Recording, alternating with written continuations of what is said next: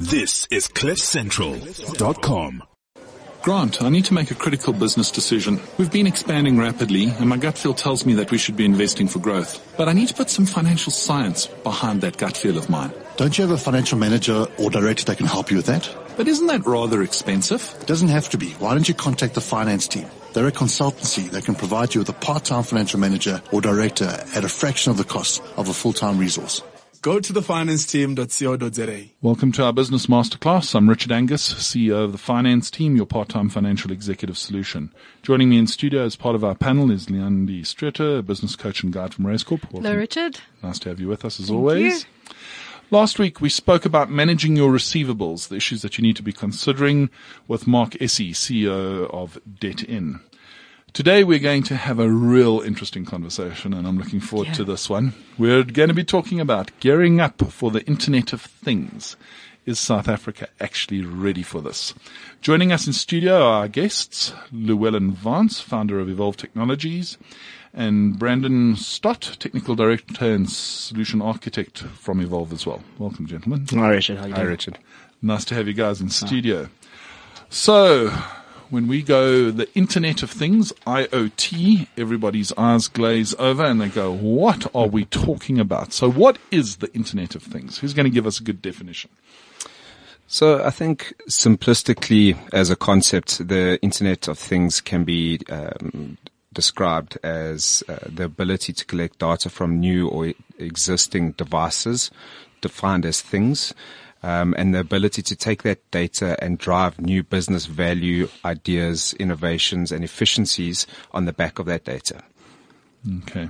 So it's about data collection and it's about enabling, let's call it better decision making using, using that data. Exactly. Would you say, Richard, also what I've noticed with the Internet of Things is um, opening up platforms for access. So what I mean by that is things like not only is information accessible, but um, and you're also creating an opportunity to access capital easily. Um, you're opening up services, service access a lot more easily. Um, but it's a super highway and platform where a whole bunch of data collides and is streamed and directed to a particular point, which is obviously, um, well, not a particular point, but the big data, which is uh, at the fourth industrial revolution. Yeah, well, I, I saw a, a stat the other day. Uh, somebody posted. They said all the data from, I might get this wrong, 3000 BC to 20,003 or so, 2003. So that period, let's call it 5,000 years. And they gave a however many pictorial whatever's of teradata of, of data we had. And then they said the same amount of data that is produ- was produced in that, let's call it 5,000 odd years, is actually now produced every two days. Extraordinary. And I looked at this and I went, this is now what, what we call officially information overload. Um, but the, the thing for me is that that data is there. And it, ha- and I guess in a way, the data has always been there. Right. It's just never been digitized the way it is today. I mean, the reality is, you know, where your car was parked. I mean, I always love this thing that I have on my phone. I park my car somewhere and then this message pops up and says, updating parked car location. And I go, well, okay. so like, I, I don't, I don't even know how that setting uh, happens. So, but I'm kind of going, okay, so why does some, or why does an app want to know where my, my car is parked? Uh, Clearly I've got some setting that I've turned on or turned off or done something with. And at some point, if I was to look for, look for my parked car when it got swiped and wanted to, or wanted to know where my car was parked, if I was in a, in a massive shopping center or whatever, I probably, if I knew what I was doing, would probably figure out how to use this functionality properly. Um, but I mean, here, you know, here, here's a piece of data. I've always parked my car. I just haven't had the data point of where it is parked captured somewhere and, and, and made accessible for me and unfortunately, I don't know who else to use. Um, and, and so I guess, yeah, in a way, you know, the data, the data's always been there. The event has always happened. Now we've just got more information about the event and what, what, what's going to happen. It's not like there's been a massive explosion. Yes, there has been a population explosion, so we know about that. But, but by and large, um, Accessibility to that information. accessibility to information is now driving what we do and how we do it. Now, I mean, the, this whole phenomena that we're talking about, this whole data world, how how's that changed how we we operate and, and interact with the world? So, Richard, I think we we've seen a perfect storm that's uh, a convergence of a few key elements that are really bringing forward the Internet of Things and, as Leandi said, the fourth industrial revolution. And it's really centered around uh, data uh, and the ability to uh, uh, capture data through telematics or machine to machine devices. Um, the ability to transmit that data over a lo- low cost uh, uh, platform. So you've seen your your um, uh, your cost of communication and your options of communication becoming quite uh, wide and the cost of actually transmitting data coming down significantly. Um, so you have this, this combined effect of all of these elements coming together and we're able to now really capture information from things that we used to always just take for granted or, you know, we, we kind of left them in the background and we are able to now take that information, uh, orchestrate that information at the edge, which is essentially at the source of the data. So compute that data at the edge and then orchestrate that information into the cloud and use that to drive real intelligence or benefits for the user, whoever that may be, whether it's a individual such as yourself with your phone and uh, your your your um, map, or um, even from an industrial application where the real benefit starts to play out um, by having that real time information. I think the core is that um, previously, as you say, you hit the nail. You hit the nail on the head. Where the data was has always been there. Hmm. Um, what's what's what's changed really is now we are able to unlock that hmm. data. I was going to say the, the event has always been there. The data exactly.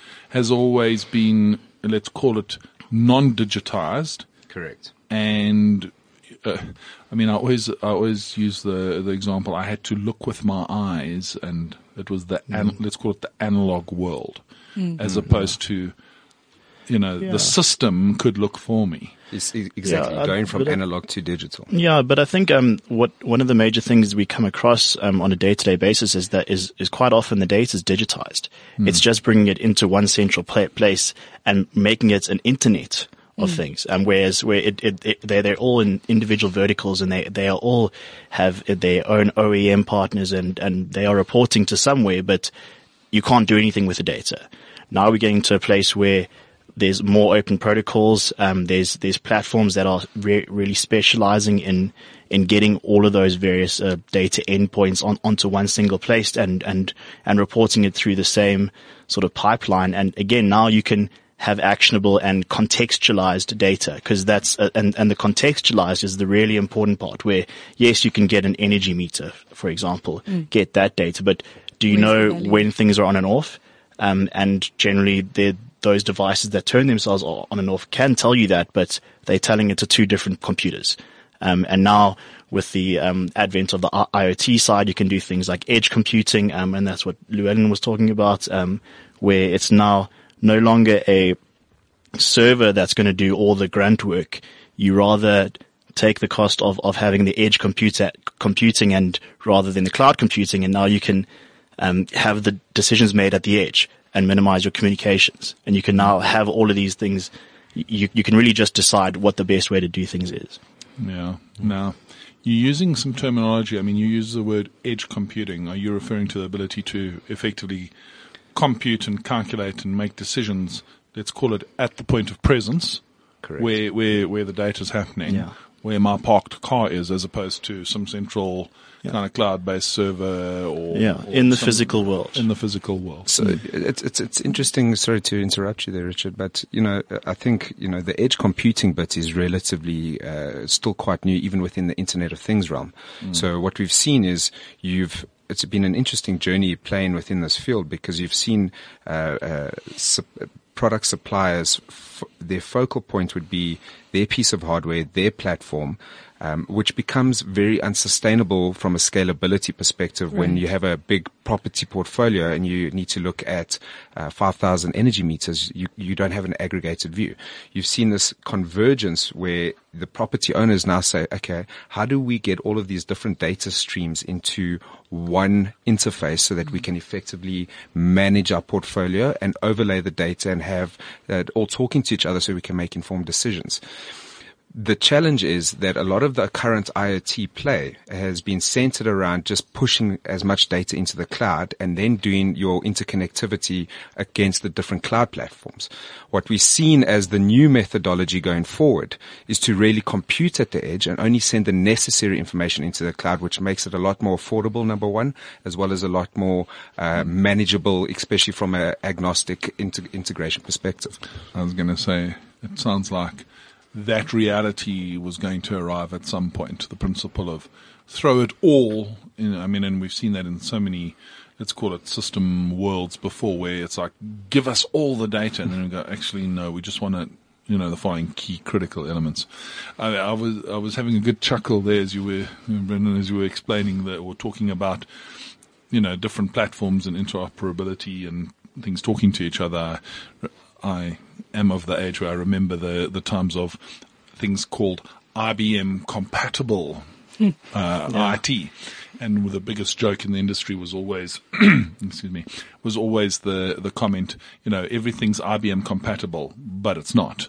Um, it was always the like, and I think we, you know, we, we, we've gone way past those, those, those points.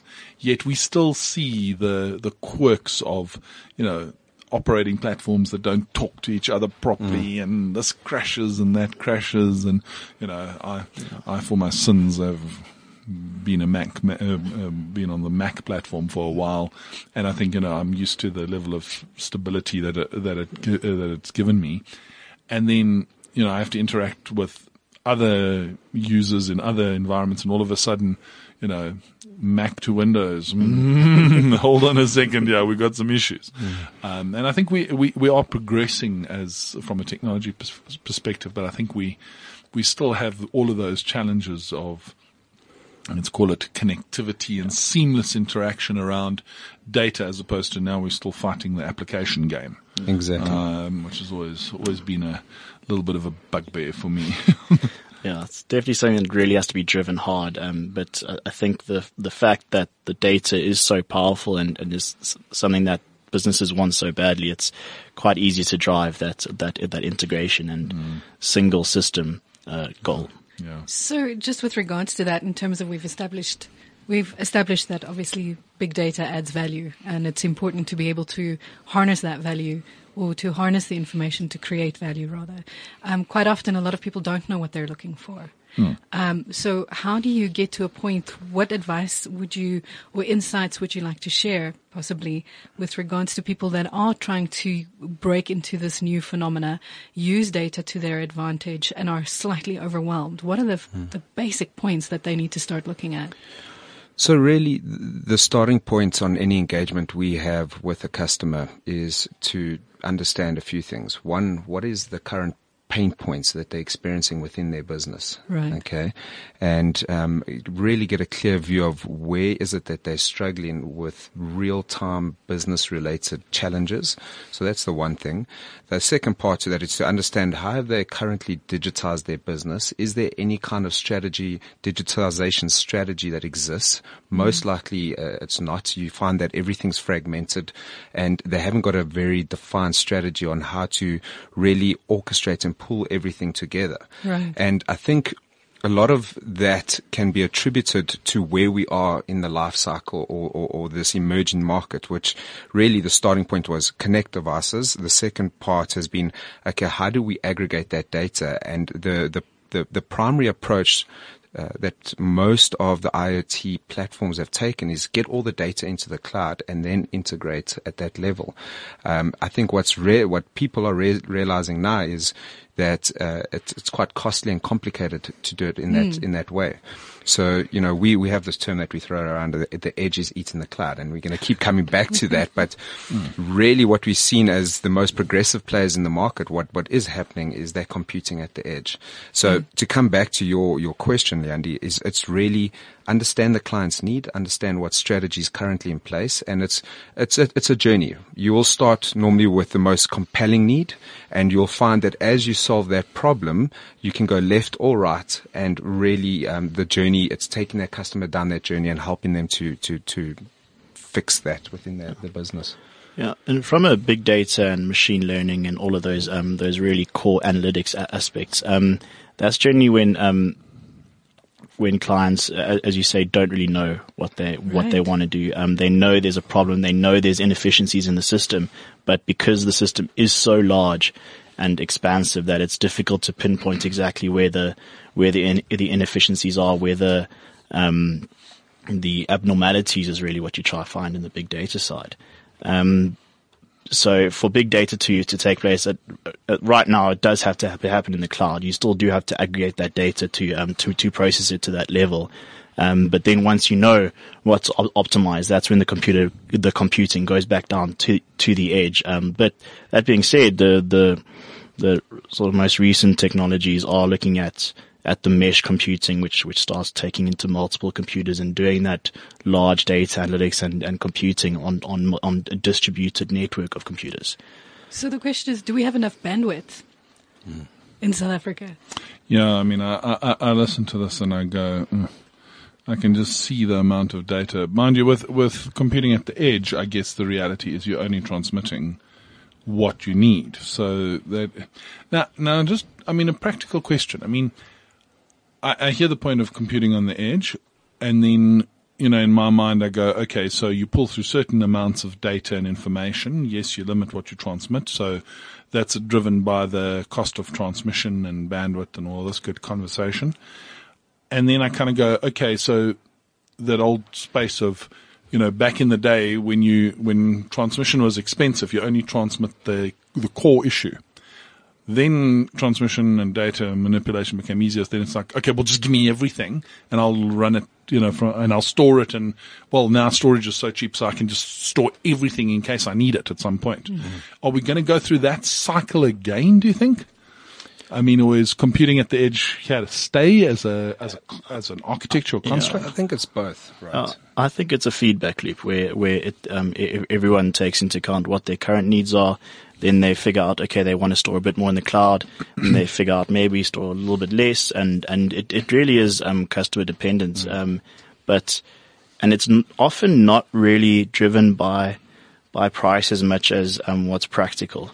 Mm. Um, and, and will you use that data? And, and, of course, a data lake is really where you, where you want to get to with every client. But, but as you say, it, while data storage is cheap, a data lake is not. So, um, so, and, and, and the data lake is, is your unstructured data, and that's where the machine learning can really take place. Uh, and mm. that, it, it does depend on what data you have. If it's really structured data, then you just have a history of data, and that's not really, um, something that's, that's valuable. Uh, when, where, where the, the machine learning, uh, as I say, is, is the unstructured data and finding, finding the structure later on. Mm. Um, so again, I, I, think it does, it does depend on the use case. Um, yeah it varies from from market vertical to market vertical, it, and it depends where the, the, the entity is with their strategy. Um, it's never kind of a one shoe fits all. Mm. Definitely uh, mm. a combination of things, but the more efficient approach is really mm. uh, driven at the edge and it just depends where the journey starts with the client. Mm. Um, and we've seen in, in the market at the moment, it varies. I mean, we're dealing with some of the big logistical projects or, uh, you know, it's people that have a big asset base. Mm. It, it, it could start holistically or it could start at a compelling need and solving that problem and then really scaling that solution across the base. Um, and, and, and normalizing that data before it gets to the cloud. Yeah, it's definitely a, a, a, curve as to you, you start collecting all the data initially to figure out what you should do with it. Then you, you scale it down periodically um, and, and figure out, okay, I actually only need this data. So it's a POC, then a POV, then, then you actually wrote it out. Uh, To add to this point as well, I mean, you see the emergence of new communication technologies such as Sigfox, LoRa, um, which really is narrowband type uh, communication protocols. And what that means is you have uh, uh, packets of data being sent over a period of time instead of all of the data. So that's really been designed around driving IoT as a, as, as, as a bigger Yeah. play, but it serves a very specific need. Yeah, they they're very small packets of data, um, and and they sort of get sent every uh, sort of few hours. It's it's generally about three or four times a day, and now that's that's why it you, you can't really do the data lake um, aspect in those sort of technologies. But it, uh, but again, it depends on what you have available. Um, if if you have a solid fiber network that you're already paying for, then it goes straight to the cloud. There's no need to spend the hardware at the edge. Yeah, look, I mean, I, I I also, you know, we, we, we sit back and in the South African context, we always think, hey, we've got this, we've got this sorted. I mean, I, I have an example of a business where, you know, they, when asked, you know, so what is the acceptable downtime if we, we're not online from a system perspective? I got the answer of, oh, no, a few hours is fine, day maybe. Um, you know, we may, we maybe want our email up a bit sooner, but, but we'll cope, we'll cope generally. Now, I had come out of a world of banking with a five nines kind of thinking, you know, got to be up ninety nine point nine nine nine nine percent of the time. And, um, I listened to that and I went, okay, I'm not so sure that that, that's a valid statement. Well, boy, the first time the, um, the link, the link went down, I tell you, three minutes later, everybody was having a frothy. and it was like, we can't work, we can't do anything, this is unacceptable, we've got to fix this, this can't happen again. And I'm like, but guys, you were quite happy to be without this for 24 hours. It's been three minutes. And when I pointed this out, then suddenly everybody was like, no, no, no, no. Okay, we're going to have to revisit all of this. And now there's 15k a month spent on a microwave, you know, a, a microwave link with a fiber, hmm. Put fiber some uh, business redundancy. in yeah, there. with a fiber, and then if all else fails, there's that ADSL line to plug in at the back of the cabinet, hmm. you know, just to get it all to happen. So I think we we've moved from a world where it was okay to n- not have that connectivity and data instantaneously available and connected. I mean, uh, in my home, I know the Wi-Fi is down. Not when I know it. I know it when the kids tell me the Wi-Fi is down. And and I mean it's it's it's like literally you know it's like uh, it's like flicking the trip switch you know on the house you know like the lights go out and like everybody's screaming like within seconds. Um you know Wi-Fi's down the Wi-Fi's down. Like I didn't notice. Well they noticed very quickly. They're all connected. I mean I, I think you know uh, I saw the Maslow pyramid has now been changed. It, you know, you had the normal traditional pyramid. It now has above, uh, below the, everything else, it has Wi-Fi, and below that, it has battery life. and I think that that is where we have moved to as as let's call it as uh, society. We we want to be connected. We have a, a this need to be connected, and obviously, as we want to connect ourselves, we want our things to be connected uh, along with that. Now what is the impact? What is this? Ha- the impact of this on businesses out there? I mean, what should businesses be thinking about? I mean, I I think of a number of my businesses where I go, you know, just cla- classic things like. I remember the good old days where the guy used to arrive to take the meter reading on the photocopier. Well, nowadays you just plug the copier into the network and it does its thing. Um, I, I remember, and this is now going back probably mm, at least 10 or 12 years. One of the things that I was really pl- proud of in my world of banking was I got the guys to move into a digi- onto almost a, out of the analog world into the digital uh, machine copier space. And I pointed out to them that the copier company could actually monitor the machine and know there was a paper jam before you got to work and they could fix the problem at 7 a.m. So by 8 a.m. when we wanted to be working, we didn't have to rely on running around and calling people and calling out technicians and they had their monitoring systems had already monitored and knew what the problem was and what needed to be sorted out. And this is now, I'm talking 12 years back. Um, and, and people back then were quite impressed with that kind of capability. But I mean, business today, it, that's just, let me say, standard. If you, if you're not having that level of service and engagement from your, your suppliers, you know, uh, I mean, I, I've often, in fact, I've sat here on the show, and while I'm sitting here getting a, a message from a, a provider that provides a microwave link into one of the businesses to say, the link is down. And I'll text somebody and say, um, you know, please check this and that. And they'll come back and say, how did you know? I'm like, well, the providers are monitoring 24 7, 365. And, you know, and, and, and people find this quite strange that the things are telling us what's going on. So I guess my question is, you know, in businesses, what, what should our things be telling us? And what does big business, what should big business be expecting out there? Yeah.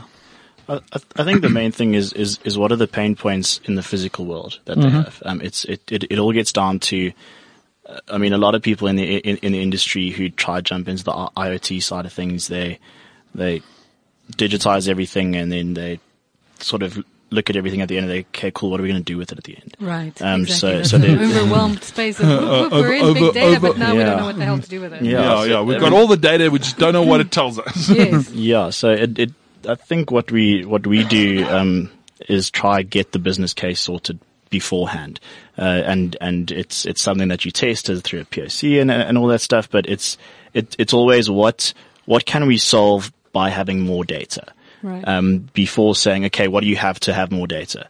And then you can start going into expanding it because you have a gateway there and, and, and, and it's the, the barrier to entry is, is, is a little bit, um, lower and, and all that. But, but, but, but again, it goes back to in the physical world, what do you have there? Um, that, that can make your life simpler. You- you- I, I, lo- I love the word making my life simpler because I think our, I I think technology has complicated our lives so much that we actually need to use technology to simplify our worlds. Yeah. And that's exactly it, right? So removing manual processes from your existing business, uh, and, and, and allowing the, the, um, the, the IoT play to really, uh, self-fulfill on things that were normally managed by people and human intervention, um, so that you can really shift your focus to other parts of the business. Um, you want, And, and I want to just pick up, you, you made a very important po- point there as you said that. So you can shift your focus onto the important parts of your business. Correct. I think often people think, oh, here comes the technology to take away people's jobs. And I Yeah, kind of, and, yeah. and I go, yes, technology is going to take away the mindless Mm. stuff so that your people can do the really Mm. nice, interesting things that really help them grow as individuals Mm. and make them feel self, you know, fulfilled as individuals as opposed to, you know, do this to their, you know, move, move. I always use the uh, illustration of back in the days of the army. They used to say the guys used to move a pile of sand from one point to another point to move it back again the next morning. Right, right. And I, I'm kind of like, why do we do this in business? You know, Exactly. and we do it. We do do it. we know this. To Yeah. give you a practical example, I mean, we, we, we see a lot of scenarios where you have these decision makers that are responsible for a specific part of the business. Um, and they've got all of these data sets that are coming in, but they're fragmented and they're fragmented according to a specific asset type. It can be fragmented, uh, according to the region. And if he wants to, if he has a budget of 50 million, which he needs to use um, to solve uh, a, a, critical uh, pain point within the business, the biggest challenge you'll see is that he cannot make an informed business decision. So he's got all of this data coming in. If he wants to decide how to spend his budget on which challenge he has, he has to take all of this data. He has to try and push it through an engine. Okay. And hopefully it comes out with something that makes sense. And against that, he can, uh, then decide how to spend his budget. But what you op- often find is that the data is corrupted. Uh, you'll find that the whole exercise of doing that takes about a week to two weeks, possibly even longer, depending how big the data uh, set is. And the point is, in, if that can happen automatically, if he can have a dashboard that automatically gives him real-time insight, and he can then say, okay, do some filter checks, and he can make a, a, a- a clear concise business decision as to where he's spending his money and why, that changes the nature of the business and it automatically makes it more proactive and less reactive. Yeah, and I think one of the major things that that that we um, really try get businesses to focus on is is to understand that they need to look at everything through a through a sort of a fresh lens every time because um, simple things like the the classic you call IT is have you tried turning it off and on. Um, there are guys employed who still have to go do that. They have to go to site and, and press a button and it works again. And where you can actually just di- just digitize that quite easily and suddenly have an, a return on investment very quickly. Um, so and, and but but what what what happens? eh? Yeah, but what happens is you is you accept that that's part of the that's the nature of the business, and so that's just how it is. Whereas if you just if you just look at it from an an innovation lens and and um, not accepting that it's the norm, That's the norm. I think that's the important part. Gentlemen, it's been great having you with us. That was Llewellan Vance and Bre- Brandon. Brendan. Brendan. Brendan. Brendan Stott from Evolve Technologies. Next up is our business conversation. Stay with us. This is CliffCentral.com.